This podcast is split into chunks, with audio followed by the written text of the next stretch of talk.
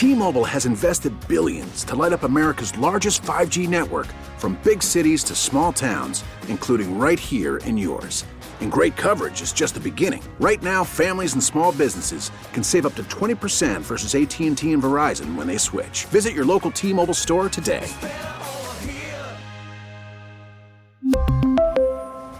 Plan savings with 3 lines of T-Mobile Essentials versus comparable available plans. Plan features and taxes and fees may vary. We get it. Attention spans just aren't what they used to be. Heads in social media and eyes on Netflix. But what do people do with their ears? Well, for one, they're listening to audio. Americans spend 4.4 hours with audio every day. Oh, and you want the proof? Well, you just sat through this ad that's now approaching 30 seconds. What could you say to a potential customer in 30 seconds? Let Audacy put together a media plan tailor made for your unique marketing needs. Advertise with Audacy. Visit ads.audacy.com. Diving deep into the Red Sox, it's Red Sox Review. Here's Brian Barrett on WEEI. All right, welcome in. We're taking you all the way up until midnight. I just banged out a C4 starburst, so I'm ready to go. That was an absolutely embarrassing performance for the Red Sox once again. And I feel like we continue to say that about this team. They continue to underperform and they continue to play poorly, and you continue to get bad performances. Sanchez is not supposed to be the second baseman of this team. We all know that. They're dealing with injuries, but that's a terrible play there. And it gives the opportunity for the Guardians to go ahead 7 to 2. You get out of that inning, you feel like you're still in that game, but no, Sanchez cannot make the play. I don't know what the hell he's doing. You had plenty of time, set your feet, make the throw to Bogaerts instead of throwing behind your back. Quite frankly, it's just not good enough right now. And it did shine a light on the fact that, again, Chaim Bloom's roster is short. I don't know how many times we have to go through this. His roster is not good enough. You think about the guy that is supposed to be the utility man of this team. Christian Arroyo's always hurt. So he would have been the second baseman tonight because Trevor Story's injured, but Arroyo was injured before him, so he's not available. And then the guy, part of the Mookie Betts trade, Jeter Downs, he's not available, of course, because he's not good enough. We've seen Jeter Downs. He's been completely overmatched at the major league level. So you're dealing with a situation where Sanchez is playing second base and he's not a good player. And that's where you're at right now. So it's not all on Sanchez. He should not be playing second base for this team. But that's a basic play. I don't know what you're doing, throwing the ball behind your back, eh, acting like you're Roberto Alomar or something out there. That was a complete joke. But I look at Winckowski tonight, and man, this is now three consecutive bad outings for Wisconsin, uh, for Winckowski, rather. He was atrocious tonight. Eh, he absolutely sucked. There's no way around it. He was terrible. You look at Winckowski on the night, you realize that the Guardians swung at 32 pitches tonight against Winckowski.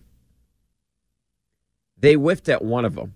They swung at 32 pitches. They whiffed at one. That is nearly impossible to do. And now you start to look at this trend with Winckowski. Now, I was optimistic about Winckowski last month because he kept getting a ton of ground ball outs, even though I acknowledged the fact that he wasn't missing a lot of bats. Now it's all catching up to him. You look at the last three outings for, for Winckowski 108 swings, 11 whiffs. That's a 10.2% whiff rate. You just cannot live that way. You look at some of the worst guys in the sport at 17%. This guy's at 10.2% over his last three. If you just take his swinging strike rate, he's last in Major League Baseball in terms of guys that have actually started games this year. That's how bad he is. He had one strikeout tonight, his, his last batter of the night. You start to look at some of these numbers tonight 15 batted balls, eight of them were hard hit. That means off the bat, 95 plus miles per hour. That's 53.3%. Nick Pivetta's 47.4% hard hit rate is the worst among qualified starters. He was barreled up three times. That's 20%. Jordan Lyles' 11.4% barrel rate is worst among qualified starters, is the worst. As I mentioned, the one strikeout, that's 5.9%. No qualified starter is south of 12% on the season. The Guardians hit 400 off him tonight. Patrick Corbin's 313 opponent's batting average is worst among starters. He had a 15 ERA tonight. The guy was absolutely horrible. The biggest issue for him right now is he can't miss bats. And that was sort of an unprofessional outing with the way that he just approached it. I want to go through some of this tonight and some of the perplexing decisions that he made. And look, maybe part of it's on Plawecki, et cetera, but I put most of it on the pitcher. So you go to the first inning, he loses Ramirez, and then Naylor singles on a sinker that was in a bad spot. It's up in the zone. It shouldn't be up in the zone like that. Comes off his bat 107 miles an hour. And then this is the one that was perplexing to me in the top of the first inning. Miller singles on a changeup that was down in the zone. Why are you throwing a changeup to a right handed batter? It makes no sense whatsoever. Why the hell would you do that? Either throw your two seamer, your sinker, or throw your slider. You should not be throwing a changeup to a right handed hitter, not to mention the fact that Winckowski's changeup is atrocious to begin with. You look at his changeup on the season, opponents hitting 400 against it or 417 against it. Righties are hitting 400 against it. I don't know why you would throw a changeup to a right handed pitcher. It makes no sense. So right then and there, they take a one nothing lead. I don't know why he decided to throw a changeup there. It makes no sense to me whatsoever. I don't even know why Plawecki put that sign down either. Why are you throwing a changeup to a right-handed batter? It makes no sense whatsoever. It's idiotic. I don't get it. Why would you do that? Why would you throw a changeup to a right-handed hitter? I don't understand it. It's not as if you have a good changeup to begin with, like you're one of these guys that can throw changeups in any count or something along those lines to any hitter. Your changeup's not good, and you throw one to a right-handed hitter. What are you doing? It makes no sense to me whatsoever. And then we go to the second inning of this game. He got even worse, if you can believe that. He gets Jones to fly out on a sinker that was up in the zone. He got away with that one. Way too many sinkers up in the zone. And then Hedges homers off a bad slider that was up in the zone. I mean, it was a horrible slider. His slider was not good at all tonight. And then you go to the the play that he doesn't even get to the bag. Kwan beats Winckowski to the bag. That was inexcusable. And then you go to the top of the third inning. And this is this comes back to this whole idea he cannot put guys away. After he gets Ramirez to ground out Naylor singles, he was ahead 1 2 in that count. It's a double on a slider. This guy fouled off a couple of sliders. He threw a ball with a changeup, and then he doubled on the slider that was middle middle. So you get ahead of a hitter 1 2. You need to be able to put that guy away, and Winckowski couldn't do it. Then Miller hits a ball right back at Winckowski. He's actually lucky it went off him, or they wouldn't have got it out there. Then he hits Jimenez with an 0 2 slider. I mean, that crap's unprofessional. An 0 2 slider. This is supposed to be a control pitcher. Remember, not a big strikeout guy. He's supposed to be a control pitcher. You cannot hit somebody with an 0 2 slider. I'm sorry, you cannot do that. You cannot do that. That is unprofessional. You don't hit guys in an 0 2 count. You don't give up hits when you're ahead of a guy 1 2. So in the same inning, Naylor singled when he was, when Kowski was ahead 1 2. And then Jimenez, he hits him with an 0 2 slider. And then Nolan, Jones, homers, four-seamer up in the zone, 5 nothing. Night's over. Go to bed.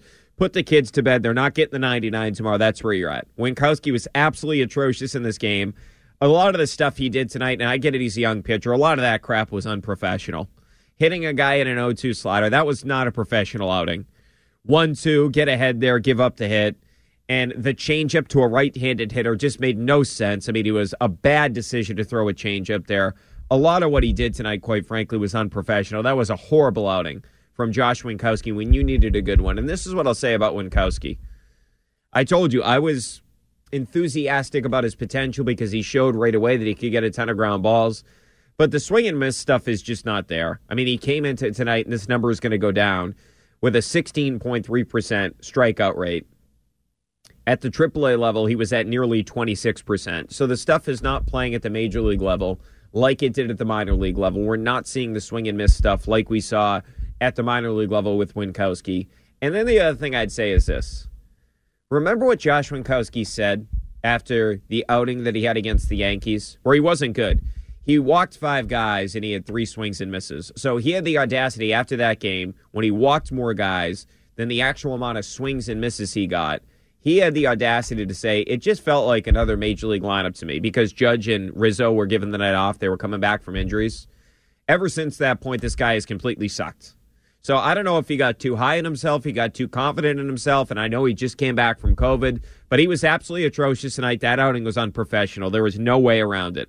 All right, 617 779 7937, the number. Brian Barry taking you all the way up until midnight. So if you want to hear from the manager, we'll get to that in just a little bit. He's about to talk to the media after this, and I'm sure Cora is going to be happy after this game. He's just complaining about the defense a couple of days ago. He was happy with the effort yesterday, and then you get that crap from Sanchez. I mean, it's just unacceptable. What are you doing? Set your feet, make a throw. Don't throw the damn ball behind your back. You had plenty of time to make the play. It's inexcusable crap. But I also want to get into this. So I'm just looking at this recent stretch for Chaim Bloom. And I don't understand how over the past couple of years, he continues to make the major league roster worse. And we have proof that these big trades that he's making are not working. And I'm wondering from you at 617 779 7937 if the Red Sox decide to sell off pieces, do you trust Chaim Bloom to actually get a good return? Because I don't. I'll tell you why next here on EI. T-Mobile has invested billions to light up America's largest 5G network from big cities to small towns, including right here in yours. And great coverage is just the beginning. Right now, families and small businesses can save up to 20% versus AT&T and Verizon when they switch. Visit your local T-Mobile store today.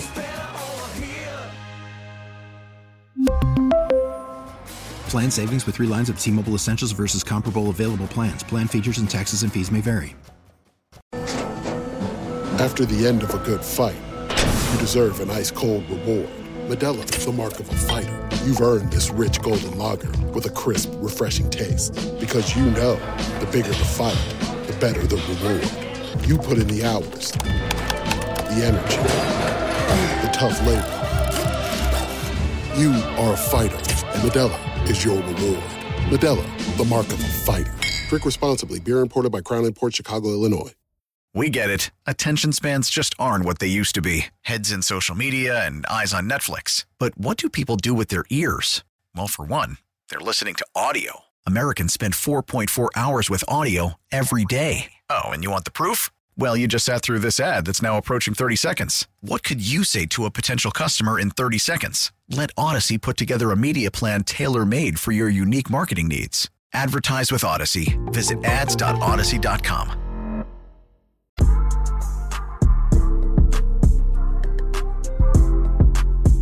Um, I think with Josh, like every like the pitches were blending right, velocity wise.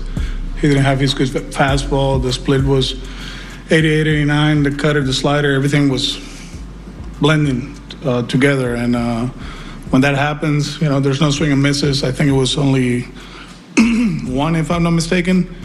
And uh, they put the ball in play. We put ourselves in a bad position too. You know, we we walked Ramirez with two outs. Then we give up an 0-2 uh, base hit, right? And they score one. Then we hit Jimenez on an 0-2 pitch with two outs, and then they hit the homer. So, you know, um, you know, we got to finish at bats like we talk about finishing games, right? When it seems like, you know, during this stretch, there's a lot of two-out hits or walks, you know, one-two, and they work the count, and they they ended up walking. So, we got to do a better job. With this? With uh, with us. I mean, um, it's hard to, to, to play from behind. It's very hard. I mean, it's hard when, when you have your big boys. So, uh, you know, we just got to make sure we, we, we, keep the game in check in the in the first part of the game and uh, just keep grinding it back, keep putting it bats, and then see what happens. Would you like a more conventional lead from Gilmore that? That's a tough one right there. I think he just straight out there and it's just his instincts, right? If he goes like this, he probably doesn't get it there. So, uh, I mean, they, I know that for a fact. You know, like when you're taking ground balls, you rehearse all that stuff. You know, it's kind of like I don't want to say it's a desperation desperation move, but when you're full extension that way, the only way you can actually do it is that way. So, I don't mind that. How big a turning point I mean, it's one of those that you trust the instincts, right? Um, he was flat-footed, and he saw it, and um, you know, he he saw the opening, and he took a chance. Uh, it's one of those that you see the game and where we at, five-two, whatever, but you can't question him. You know, he, he's one of our best base runners, and his instincts are that good. And you know, he was out by by by inches, right? But he saw he saw what happened out there. So I wasn't second guessing as much as you know big difference yeah. between fight. Oh yeah, I mean that too. Yeah, through it, second and third, and two outs. So you know, it's it's you know we- we're one swing away from tying the game. Um, the guy made a great throw. Um, Ed just made a great tag, and you know just got bogey, but uh, just a all around great baseball player, right? The the runner sees him flat footed, he makes a great throw, and the catcher makes a, a great tag. Those are some of the best swings Xander taken. Yeah, yeah, yeah. We were talking about it. Um, much better, driving the ball to right center, more aggressive, and kind of like seems like he's catching up with the fastball. So those are good signs. Is it different for a lot of seeing a guy like Shaw to start a game and just he never started before? And kind of, is, it, is it a different look at all? I just prepare. I mean, uh, he went three. I think uh, they play with the score, right? Uh, they got the big lead and they stretch him out until the end. You know, whatever he had left, it was 47 pitches. Usually, don't you don't see that, and then they did what they did. The lefty did a good job against us and kept us, uh, kept us in check. All right, that was Alex Cora after the game. If you want to react to anything the manager said, you certainly can. 617 779 7937, the number. Yeah, he's talking about Winckowski in there as well. He didn't have an issue with the Sanchez play, but the Winckowski start was just, it's bad going forward because if you look at most of these young kids that have come up for the Red Sox, and look, a lot of them were not supposed to be up this year, but most of them have looked completely overmatched and not ready for the moment, with the exception, quite frankly, of Kutter Crawford. Winckowski has been bad. Seabold now he's injured, but he was absolutely atrocious. That guy was scared to pitch against the New York Yankees. You could see it. He was nibbling left and right in that particular outing. And Bello has not been good since he came up. Now maybe he gets another opportunity, which he will on Friday. He's better in that one. But the reality is right now, in terms of you thought entering the season, you may have some depth at the minor league level as it pertains to your pitching staff. You don't. Winckowski's not good enough right now. Bello's not good enough right now. Seabold's not good enough right now. The only guy that's good enough right now is Kutter Crawford. He's the only guy that pitches with any sort of conviction whatsoever. So right now, in terms of the reinforcements you thought you maybe had at the minor league level, you don't have them right now. That's just the reality of where you're at. And if Nathan Eovaldi pitches poorly tomorrow, this team is completely porked because then what do you really have as it pertains to your rotation? You're still waiting on Wacha. He's throwing a sim game this weekend, and then maybe he goes on a rehab outing. Rich Hill still not back from the injured list either. And this is part of the roster construction issues with Chaim Bloom. You went after a 43 year old in Rich Hill. You went after Michael Wacha, that's always injured. Instead of going out and say, let's act like the Boston Red Sox and go after a guy like Carlos Rodon, who's an absolute stud, take a flyer on a guy like that, instead of going after these guys that are older, and the reason they're not expensive is because they're older or they're injured in the case of Michael Wacha. And what do you know with Michael Wacha? He's injured again. It brings me back to the whole idea of the James Paxton situation. That to me, okay, fine. You want to take a flyer on a guy like that, but make sure he got something for this year. How about a Corey Kluber who's in there in Tampa, who's been unbelievable for them? Every time he pitches against the Red Sox, he shuts them down. That guy was available as well. And you just look at this stuff with Chaim Bloom, and it just gets to the point where it's aggravating for me. When I look at what has been sent out from this organization and what has been brought in. So I just look at a couple of things here. Let's start with this one. Andrew Benintendi. So I have never been the biggest Andrew Benintendi fan. I'm okay if you move on from him. Okay, now he hits for average. If you look at it, the past two seasons since he left the Red Sox, he's sitting 294. Pretty good. Okay, during that stretch, eight defensive runs saved. Pretty good. He's a pretty good left fielder, and he hits for average. He's never going to hit for power, and he made that mistake when you remember when he like bulked up and he didn't hit for power whatsoever. But here's the reality: these are the results because I didn't feel like this team needed some sort of big time rebuild. So you would have liked to get somebody when you traded Benintendi prior to last season. You would have liked to get somebody that I don't know could contribute to a big league team. Well, you haven't had that. If you look at it, so Winckowski, and this number is going to go down because he was piss poor today. He had a 15 ERA in this game. Winckowski, since joining the Red Sox this year, of course, he was at the minor league level, 0.3 wins above replacement. Franchy Cordero, minus 0.8 wins above replacement since joining the Boston Red Sox. Those are the two guys, right, in the trade for Benintendi. Benintendi is four wins above replacement. Okay, so if you take that, that's a 4.5 loss in terms of wins above replacement. Then we go to Mookie Betts. Mookie Betts, since being traded from the Boston Red Sox, is 10 wins above replacement. Verdugo's 4.3 wins above replacement. Downs, who we've seen lately, completely overmatched. He's striking out north of 52% of the time since coming up to the big leagues. Minus 0.3 war in a couple of games. That's how bad he's been. Wong is 0.3 wins above replacement in his 11 games as a big league player. And by the way, he's not going to be a good player. He's 26 years old. He may be a backup catcher, but he's 26. That's the return for the Mookie Betts trade.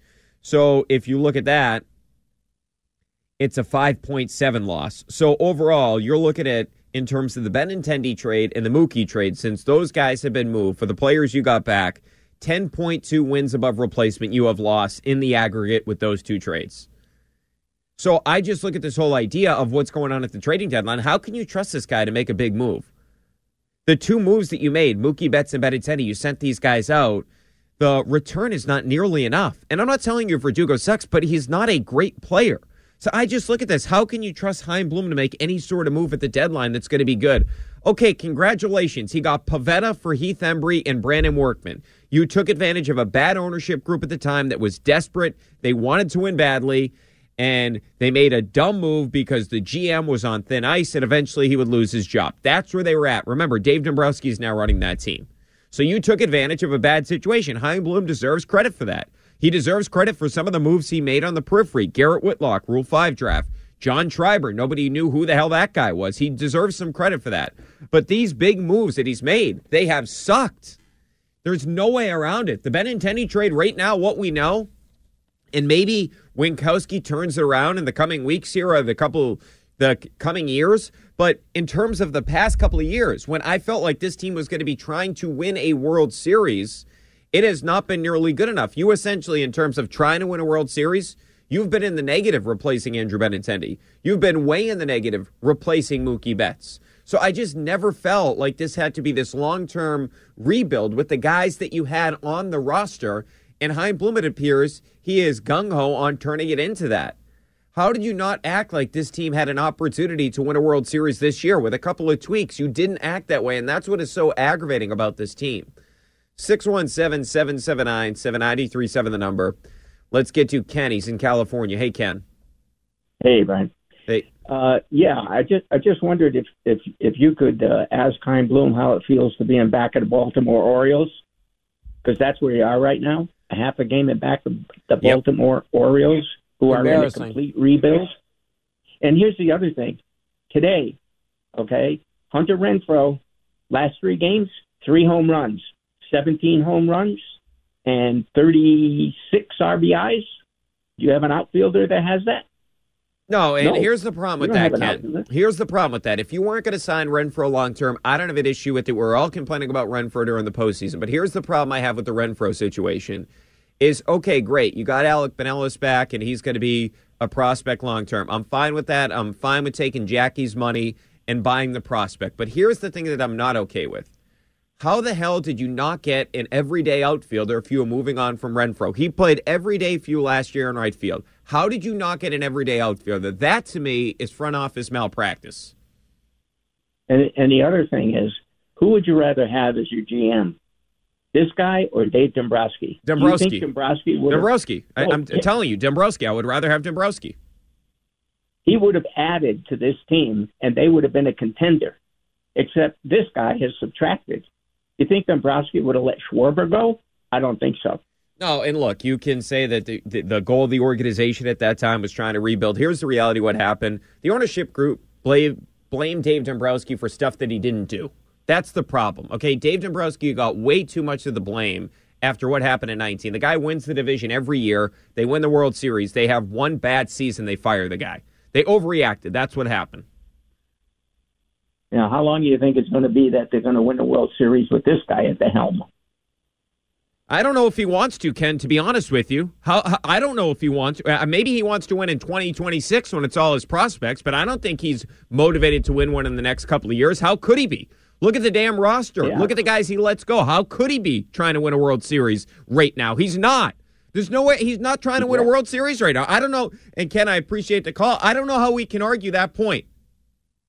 How can anybody in their right mind tell me that Chaim Bloom was trying to win a World Series in 2022? He has said on multiple occasions, we don't want to do anything that affects us in the long term. That's what he says all the time. He didn't treat this team like a team that was two wins away from the World Series. And that is what is so aggravating to me. And I can't imagine what it feels like for the guys in the clubhouse. Devers, Bogaerts, the guy managing the team, Alex Cora, JD Martinez, who doesn't know if he's going to be traded in the next couple of days or so. And don't give me this crap about, well, they get to prove they're worth investing in. No, you know what happened? The guy running the team didn't address first base in the offseason. The Red Sox have had legitimately, by the numbers, the worst defensive first base situation over the past two seasons, minus 23 defensive runs saved. Nobody's even close to them. In fact, the team that is 29th, the Tigers, are closer to the team that's 23rd than the Red Sox. They don't hit. Franchy Cordero can't hit. Bobby Dalbec can't hit. We're at the point now where Christian Vázquez is playing first base because you need his bat in the lineup. He's your everyday catcher, so you're playing him at first base some of the times. That's where you're at. And then the bullpen, the one guy you go out and really put money into is Diekman. The two guys that he's given money to in the bullpen are Matt Barnes and Diekman. These are guys that are supposed to help you win? Really? I mean, come on. It's a joke. Let's get to Matt in Connecticut. Hey, Matt. Hey, yeah, how's it going, Brian? Yes, this is the third game in a row where I just come and I'm just so disappointed in this team. I just this team is just not just doesn't show itself as being major league material. It's just so depressing, you know. Um, and and and it, the thing that gets me is over the games that I've been to, it's these defensive mistakes, you know, these mental defensive mistakes that just keep happening and just as a for, I mean, I know you mentioned the Sanchez where he threw behind his back, and Cora didn't have a problem with that. But uh, one of the things I want to point out is Sawamura is pitching in the sixth inning. Um, Ramirez hits this little dribbler down third base, and there's just no situational awareness. He doesn't even go after the ball. And Dalbec doesn't want to go after the ball because he's worried about the guy at second coming to third. So he's telling Sawamura to go after the ball, and nobody's going after the ball. Yeah, I mean, well, and you know like what, Matt, that, this is this so is. Well, and Matt, this is part of the issue with the roster. Bobby Dalbec, I get he came up as a third baseman, but Christian Vázquez is playing first today. And look, some of this has to do with injuries, but Duran's playing in the outfield at times, and Duran's absolutely horrific out there. He's one of the worst defensive outfielders I have ever seen. The numbers would tell you that. He's minus five defensive run saves. Franchy Cordero was not a first baseman entering the season. Franchy Cordero is playing outfield at the minor league level. And then the Red Sox realize, okay, Travis Shaw sucks. He he can't hit. It looks like he's swinging a bat underwater. So Bobby Dalbec also sucks, which we all knew.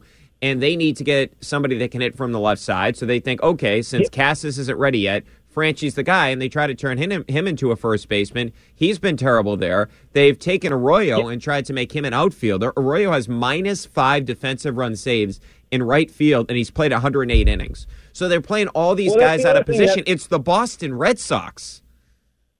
Right, and that's the other thing that I find aggravating is I I don't see yeah, Chaim Bloom. It, who are these people that he brought in? I mean, we have so many injuries, and you bring up the injuries, but we don't even have any secondary players that can play the game. It's I. You know, it was so exciting to see David Ortiz and the tribute to David Ortiz, but then you get that excitement at the beginning of the game, and then you see how they're playing and what we have on the field, and it's just how far they've fallen. And they're in last place, and they deserve to be. Yeah, it's an absolute joke, Matt. I appreciate the call. The other thing that is just so aggravating to me is how much they're putting into the farm system and into the prospects and all this stuff about rebuilding. I get it. It's great that you drafted Marcelo Mayer with the fourth overall pick. It's great that Nick Yorke's an absolute stud. I acknowledge all that stuff. Like, you need to rebuild the farm system. I get that. But at the same time, you have to emphasize the major league team as well. And it feels like the major league team for the current season for 2022 was completely put on the back burner.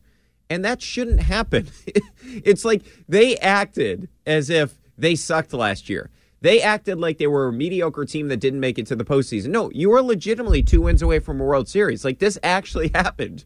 We watched this team go out to a 2 1 series lead on the Astros. We watched this team beat the Tampa Bay Rays in the postseason. And instead of giving the manager and the core group of players, Devers, JD, Bogaerts, etc., the necessary pieces to surround them with, they ignored it. I don't understand how the guy running the team didn't do more in the offseason. That to me is just completely malpractice and it's unforgiving. And now we're talking about maybe selling off at the trading deadline, moving on from guys like JD Martinez. You expect he's going to get a good return based on these based on the Mookie trade, based on the Benintendi trade? You think this guy's going to pull off a good trade for JD? Oh, great. We'll get some prospect from the Mets that sucks. Oh, great. I can't wait to move on from JD. 617 779 7937 the number. Brian Barry taking you up until midnight. So if you want to weigh in the game tonight, you certainly can. The issues with this team right now, and do you want Chaim Bloom to sell? Do you trust him to actually have the ability to sell and get good stuff back in return? I don't. Plus, I'll get into one other big issue with this team coming up in just a little bit here in EI. Gresh and Keith, weekdays 10 to 2. Now, here's what's trending on WEEI. The trending now is brought to you by Nissan. You deserve a car that thrills you, and Nissan's got an exciting full line that'll put goosebumps on your goosebumps. Experience the thrill for yourself. Shop your local Nissan store and NissanUSA.com today. Well, the Red Sox fell again tonight. They lose 8 to 3 to the Guardians. They were on a five game winning streak. They broke that up last night, but what do you know? They lose again tonight. The bottom line is Josh Winckowski absolutely sucked. He got one swing and miss, 32 swings, one whiff. That is absolutely atrocious. That is like very difficult to do. To only get one, think about that 32 swings. He got one swing and miss. That's nearly impossible to do. That's how bad he was tonight. And the outing in particular was just unprofessional. Couldn't cover first base on the Kwan single there. I mean, that should have been an easy out. He's throwing a right handed hitter a changeup. It makes no sense whatsoever. He was absolutely atrocious. Anyway, sorry, this is a trending update. I'm getting sidetracked here. The Sox and the Guardians play the third of their four game set on Wednesday night at Fenway. 710 first pitch across the Shaw's and Star Market, WEEI Red Sox Network, Shaw's and Star Market, perfecting the art of fresh. You can tune in to the Visit Massachusetts pregame show at 610. That's sponsored by the Massachusetts Office of Travel and Tourism. Start your Massachusetts summer adventure at visitma.com. Nate Eovaldi gets the start in that one. Velocity was way down last week. We'll see what Nate's got tomorrow. Meanwhile, ESPN's Jeff Passan reports rival executives do not expect the Red Sox to move on from Xander Bogaerts at the deadline, even if they decide to trade off players. They got to make him an offer then. I mean, if you're not going to trade him at the deadline, well, then you got to make him an offer because then he's going to walk at the end of the season. He's going to opt out. So you got to go back to Bogaerts and start negotiating again. Bottom line, I don't know how you ignore that at this point in time. And Tom Brady has a new toy. Adam Schefter, the first to report today. Julio Jones signing a one-year deal with the Bucks. That's what's trending now on WEEI and WEEI.com. All right, Brian Barrett taking you up till midnight, 617 779 7937, the number if you want to weigh in. As the Red Sox go down tonight, 8 to 3, and they are now in last place. They are behind the Baltimore Orioles in the American League East, something I never thought I would say this season that the Red Sox would actually be behind the Baltimore Orioles in the standings. Just flat out embarrassing, and it should be embarrassing for the organization from top to bottom, from ownership to the guy running the front office and Chaim Bloom who appeared to be asleep at the wheel. And I don't even know if he was asleep at the wheel. I just feel like he probably just didn't want to do anything. I mean, that's the reality of where we're at right now as it pertains to Chaim Bloom. How could you argue that he did want to do something when he essentially, the only real moves he made in the offseason was getting Xander Bogaerts' replacement? It's all he really did. Hey, let me go get Xander's replacement and Trevor Story. That's it. I mean, that's pretty much all the guy did. You look at it too. I chatted with Buster Olney about two weeks ago on the pregame show. And I was talking about the first base situation with him because the Red Sox, by the numbers, have had the worst first base situation over the past two seasons. And he brought up the fact that there was some feeling that maybe the Red Sox would go after a guy like Carlos Santana. And not to say that Carlos Santana is having this incredible season or anything along those lines, but he's had a relatively decent impact on that Mariners team. Since Carlos Santana was traded over to the Seattle Mariners they now have a 17 and 4 record. And I'm not telling you it's all because of him, but the guy certainly does have an impact in the clubhouse, et cetera. And just getting a guy like that essentially tells you, oh, hey, we're actually going for it. We're actually trying to win here. And that's exactly sort of the boost. And he's not even playing that great. It's just the fact that a front office went after a guy that is a professional first baseman. The Red Sox needed a professional first baseman for the past two seasons, and they still have not addressed it. And to me, that's just complete malpractice. Now, one of the things that I found interesting today is Jeff Passan had a write up today for ESPN Plus. It's behind the paywall if you don't have it. I'll give you some of the big nuggets here. So, Passan writes that since the 4th of July, the Red Sox were 45 and 35 and occupied second place in the AL East. They've been the worst team in baseball since. They're 4 and 13, which is really bad, and they've been outscored 138 to 65. That was, of course, before tonight's game. He goes on to say, even though the Red Sox and their chief baseball officer, Chaim Bloom, runs the team with a value oriented approach, yeah, I'd say, Combine the Red Sox place in the standings with their chances in the postseason against better and more talented teams with their injured list, which is longer than a CVS receipt, and the impetus to sell is clear and strong. The possibility has been percolating recently, and one person with the Red Sox, when I asked during the All Star break about whether dumping is an option, said, quote, let's see how we do against Toronto, Cleveland, and Milwaukee. Well, the Blue Jays swept the Red Sox in the first series, outscoring them 40 to 10. If the Guardians win the next two after Boston won the opener, they won one of them. Opposing executives expect Bloom to be open for business. What that looks like is the question. Designated hitter JD Martinez might be the best hitter available, and someone who makes all sorts of sense for the New York Mets. Teams could raid Boston's IL with Kike Hernandez on the men from a hip injury. On the pitching side, adding right-hander Nathan Eovaldi would be a no-brainer. He'd have no shortage of shooter, suitors, rather. There likely also would be options for Michael Wacha coming back from a shoulder injury. We don't know when he's coming back, Matt Strahm, etc. He did say that rival executives anticipate that even if Boston unloads a half dozen players, Bogaerts, the star 29 year old shortstop, wouldn't be among them. So here's the thing that I don't understand about this. So, first of all, let's just get to this for a second. The reason the Red Sox are even contemplating sell mode is because Chaim Bloom sat on his ass and did absolutely nothing in the offseason. He got Jake Walkman, Jake Diekman, who has the worst walk rate in Major League Baseball, and he got the replacement for Xander Bogaerts. That's all he did. Those are the moves that he made in the offseason. Congratulations. Great find with Schreiber. That's one piece. But you didn't treat this like they had an opportunity to win the World Series. You disrespected the guys in the clubhouse. You disrespected the manager of the team by not treating them like they accomplished something last year. It's unforgivable. It was malpractice by Chaim Bloom. So the reason we're even having that conversation is because Chaim Bloom sucked at his job of the offseason. He didn't try to win with the 2022 team. He didn't. There's no way you can convince me he actually tried to win with the 2022 team. So A, that's why we're here. B, as we get to the Bogaerts situation, this is what I would ask. Why wouldn't okay, so if and I'm I told you I would like Bogaerts to be around, but if I'm going from the Chaim Bloom thing here, I don't believe that Chaim Bloom's going to re-sign Xander Bogaerts So if you just look at it and you add the pieces together, in the offseason, Bogaerts is offered one extra year at $30 million. So on an annual average basis, that means he's making less money than Trevor Story. That is disrespectful to Xander Bogaerts You're spitting in his face. It's unbecoming of an organization like the Red Sox to make that type of offer to a two time champion. Okay, that's all well and good. That's all established here. But here's the I shouldn't say that's well and good. That's established. Okay. So if that's the case, why would Chaim Bloom hold on to Xander Bogaerts except for PR? That's the only reason, right? The organization would hold on to Bogaerts for what? Because at the trading deadline, if you're selling, Bogaerts would fetch you the biggest return out of all your players because he's an absolute stud. So why would they be holding on to Xander Bogaerts if they're not going to sign him in the offseason. That to me is the perplexing one. And by the way, if I'm Bogaerts, I'd be like, uh, yeah, hell yeah, get me out of here. You slap me in the face of the offseason. I can go to a contender and help a team win, a team that actually wants me. Yeah, okay, I'll do that. I'll waive my no trade. he's got all the power, he's got all the leverage, he's got the no trade.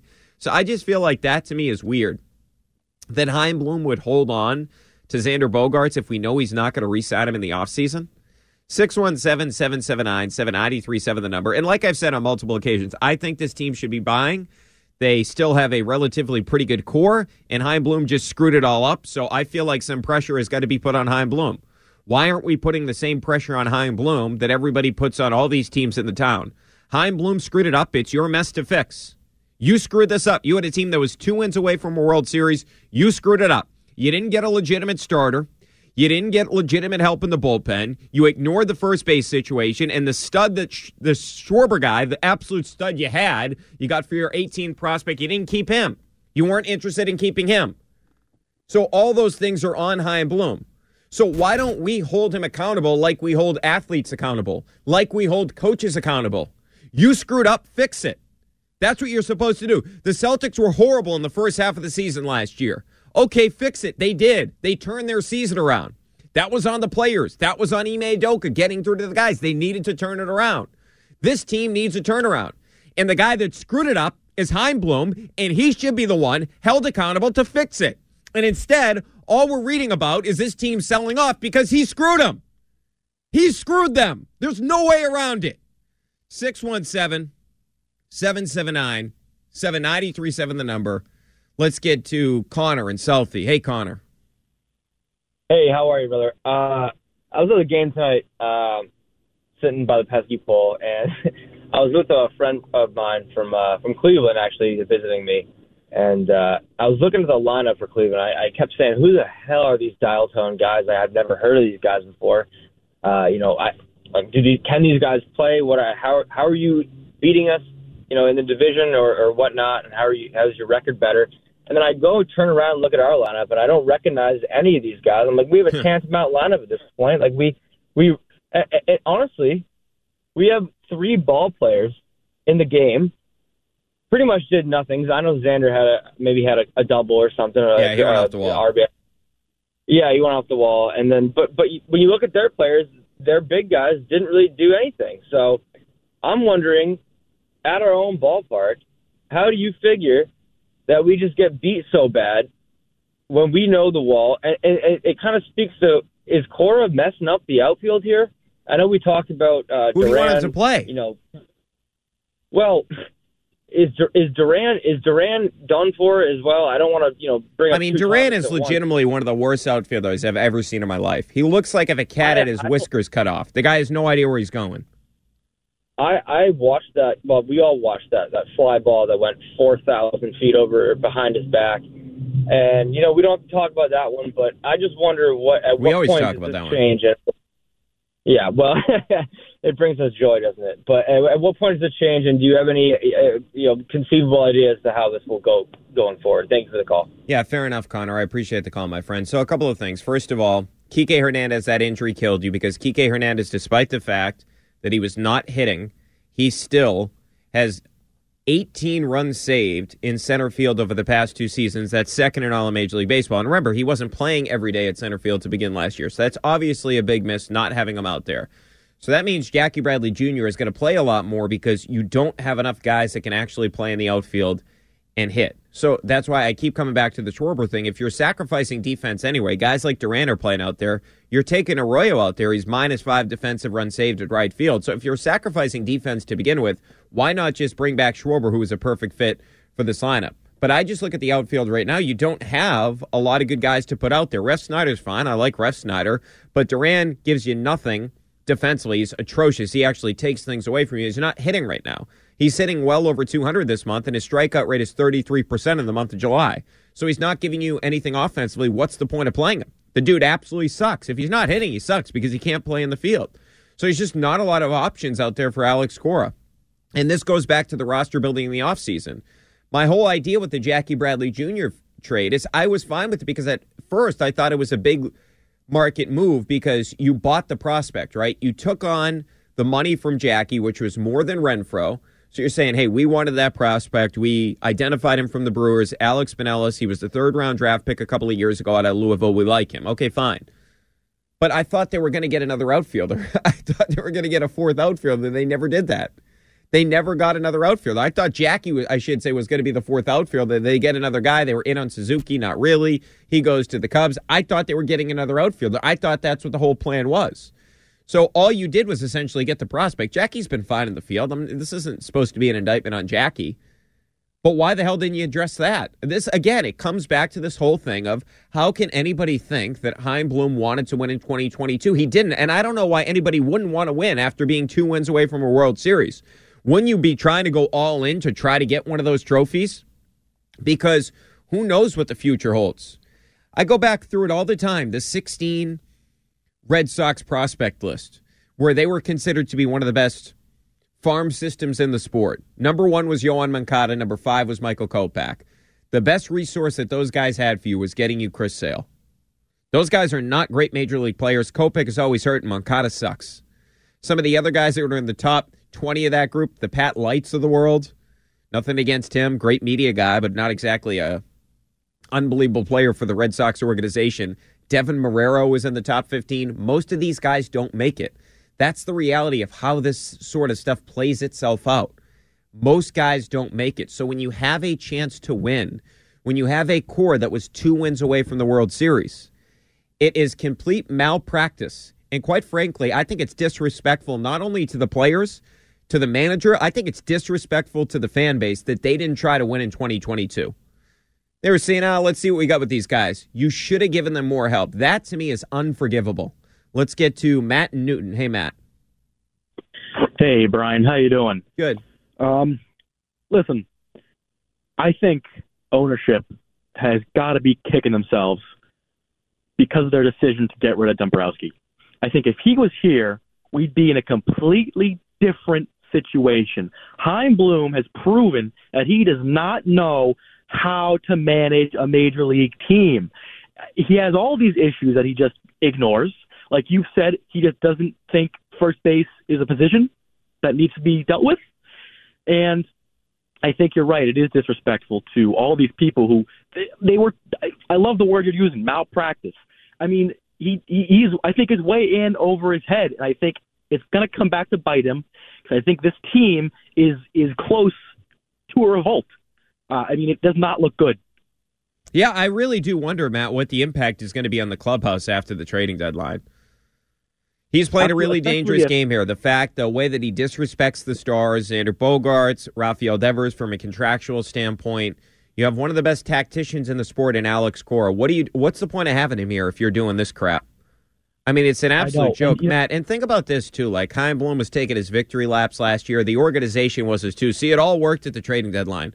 You know why it worked? Because Alex Cora was taking starters and using them out of the bullpen at the end of the season, not even in the playoffs. Remember who had the walk-off curveball to strike out Juan Soto to clinch the playoff spot? It was Nick Pivetta, who's a starter. Yes. So them taking the damn victory lap, stop with that crap. Get the hell out of here with that. Chaim Bloom's resume as a Red Sox executive is not good. I mean, let's be real about that. It's a it's, joke. It's not, and I don't think it's it's not going to get any better, especially with what who they have. But that's all I had to say, Brian. Have a good night. You too, Matt. It just seems like he is not trying to win now, and I don't understand why. I really don't. Is this like an ego thing where he wants to just win with his players? I just feel like he doesn't really understand the market. And does he not realize people love Bogaerts? Does he not realize people love Devers? And you just disrespected both of those guys in less than four months. How do you do that? How can you do that? It's incredible to me. 617 779 7937, the number. Brian Barrett with you. We, we will get into one other issue with this team in a second, right here on EI.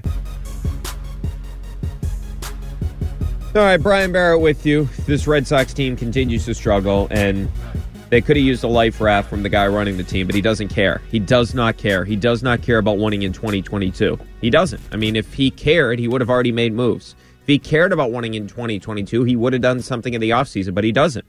He said multiple times he doesn't want to do something that affects the long term future of the organization. So he's not gung ho on winning this year. And the guy told you a couple of weeks ago on the Greg Hill show, he gets more concerned about missing on under the radar guys than the Schwarber thing. He was asked about what's it like not having Schwarber after you had him here. And he referenced, well, it hurts me more when we miss on under the radar guys. Really? Well, it, that's not for us. The guy has 31 home runs. We miss having Schwarber here. Let's get to Zach. He's in a car. What's up, Zach? Yeah, hey. Um, so, because uh, I'm in the car, I'll just ask a question and then hop off. Uh, I saw a quote, I think it was from like Sam Kennedy or somebody in management. Basically said the goal for this season is still to make the postseason. um, in their minds, how do you think they plan on that happening? Is that like the returning players suddenly putting all the pieces together? Is that putting a team together at the trade deadline? Or is that just like total lip service so fans don't totally give up on the year? Lip service, Zach, I think.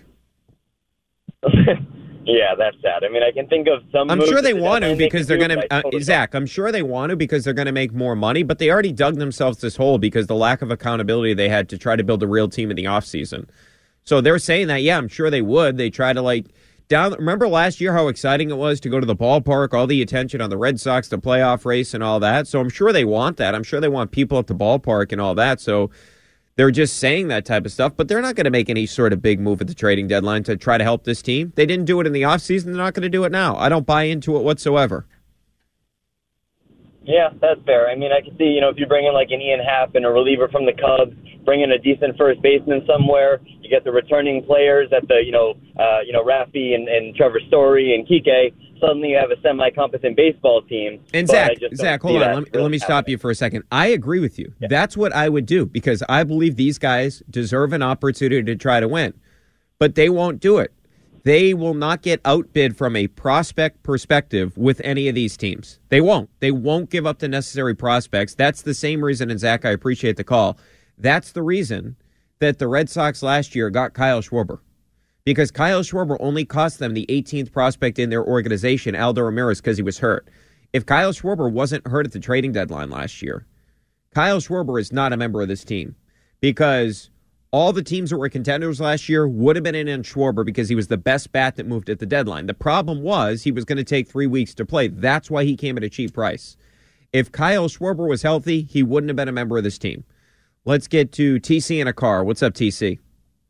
What's up, buddy? Um, so you know this guy, he just, you know, to to to hold a job like that, you kind of have to have a feel for like, uh, you know, like a team, and you know what I mean, like.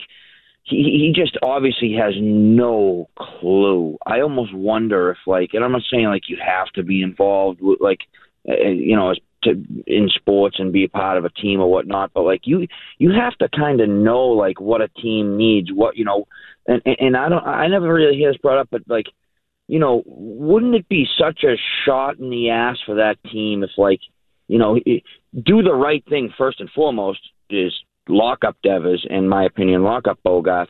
But like if if that ever was to happen, like imagine you woke up next week and then that and that happened.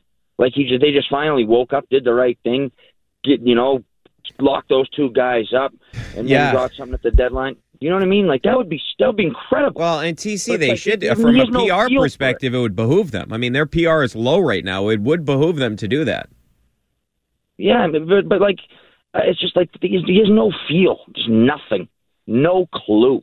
No, he, he has no this high of a attachment to the players. He has no attachment to the players. He doesn't understand the market. I'm with you on all that. And like, I think what ownership thought they were getting TC was the next Theo. He ain't that. he, he ain't Oh, Theo. God. I mean, come on, man. So shame on them too. And I they they don't have a clue either. You know what I mean? It's just so it's just at such a high level to have people so clueless. Like, like, and this is common sense stuff. You know what I mean? So I don't know. Keep up the good work, buddy. You do good. You do a good job. All right, good stuff, TC. All right, let's get to David. David, before we go, what's up, man? Hi, Brian. Hey. Well, first of all, I last night I was just trying to be a little sarcastic. I guess I guess you didn't pick up on it when I was uh, uh joking around and all that stuff. But you know, somebody a little while ago said that that that ownership should be upset that they let Dombrowski go. I wonder if it's the opposite. I wonder if they're just if, if, if John Henry is just laughing his way to the bank every time every Friday when he makes a deposit. And it's like, uh, I mean, Dombrowski Probably, was doing think- too good, and it, it, Yeah, I think there's something to that, David. I think that the ownership group right now looks at the Red Sox as part of their portfolio. It's making money, and I don't think they have the same hunger to win like they did in the past. Where, yes, No, they were very aggressive. They wanted to win in 04. They wanted to break the curse. They wanted to do it again in Mhm. 07. They wanted to win. They wanted to I mean- win again in 18. They go, they go after JD Martinez. I don't think they have Yeah, that same I mean- fire anymore. It's almost like Henry is just telling us to shut the, you know, like the STFU. I don't want. Uh, yeah, uh, it's like I broke your damn curse. Now shut up and be happy and, and be grateful. Well, they're waiting for Uh, you I to mean, come up from Florida and bu- buy their beer. Yeah, I know. All right, hey, Have good a good stuff. night. Good stuff, David. Thanks for not eating on the air tonight. I appreciate that. It's a very frustrating place for the Red Sox to be, and tomorrow, oh boy, if Nathan Eovaldi does not pitch well, fire sales coming, people. I'm just telling you, fire sales coming if Evaldi doesn't pitch well tomorrow. Rough night. Thanks to Ethan for producing. We'll be back with you tomorrow night after the Sox and the Guardians. Hopefully, it's a better game. Have a great night, everybody. Be safe and be well. T-Mobile has invested billions to light up America's largest 5G network from big cities to small towns, including right here in yours. And great coverage is just the beginning. Right now, families and small businesses can save up to 20% versus AT&T and Verizon when they switch. Visit your local T-Mobile store today.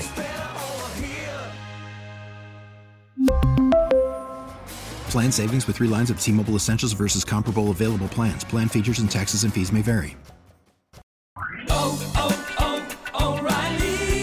Your vehicle's engine with a full synthetic oil change and save with Mobil 1 at O'Reilly Auto Parts. Purchase five quarts of Mobil 1 full synthetic motor oil and receive a $10 O'Reilly gift card after rebate. See store for details. With your Mobil 1 purchase, you'll also receive two times points during O Rewards Bonus Points Month at O'Reilly Auto Parts. Oh, oh, oh, O'Reilly Auto Parts. We get it. Attention spans just aren't what they used to be heads in social media and eyes on Netflix. But what do people do with their ears? Well, for one, they're listening to audio. Americans spend 4.4 hours with audio every day. Oh, and you want the proof? Well, you just sat through this ad that's now approaching 30 seconds. What could you say to a potential customer in 30 seconds? Let Audacy put together a media plan tailor made for your unique marketing needs. Advertise with Audacy. Visit ads.audacy.com.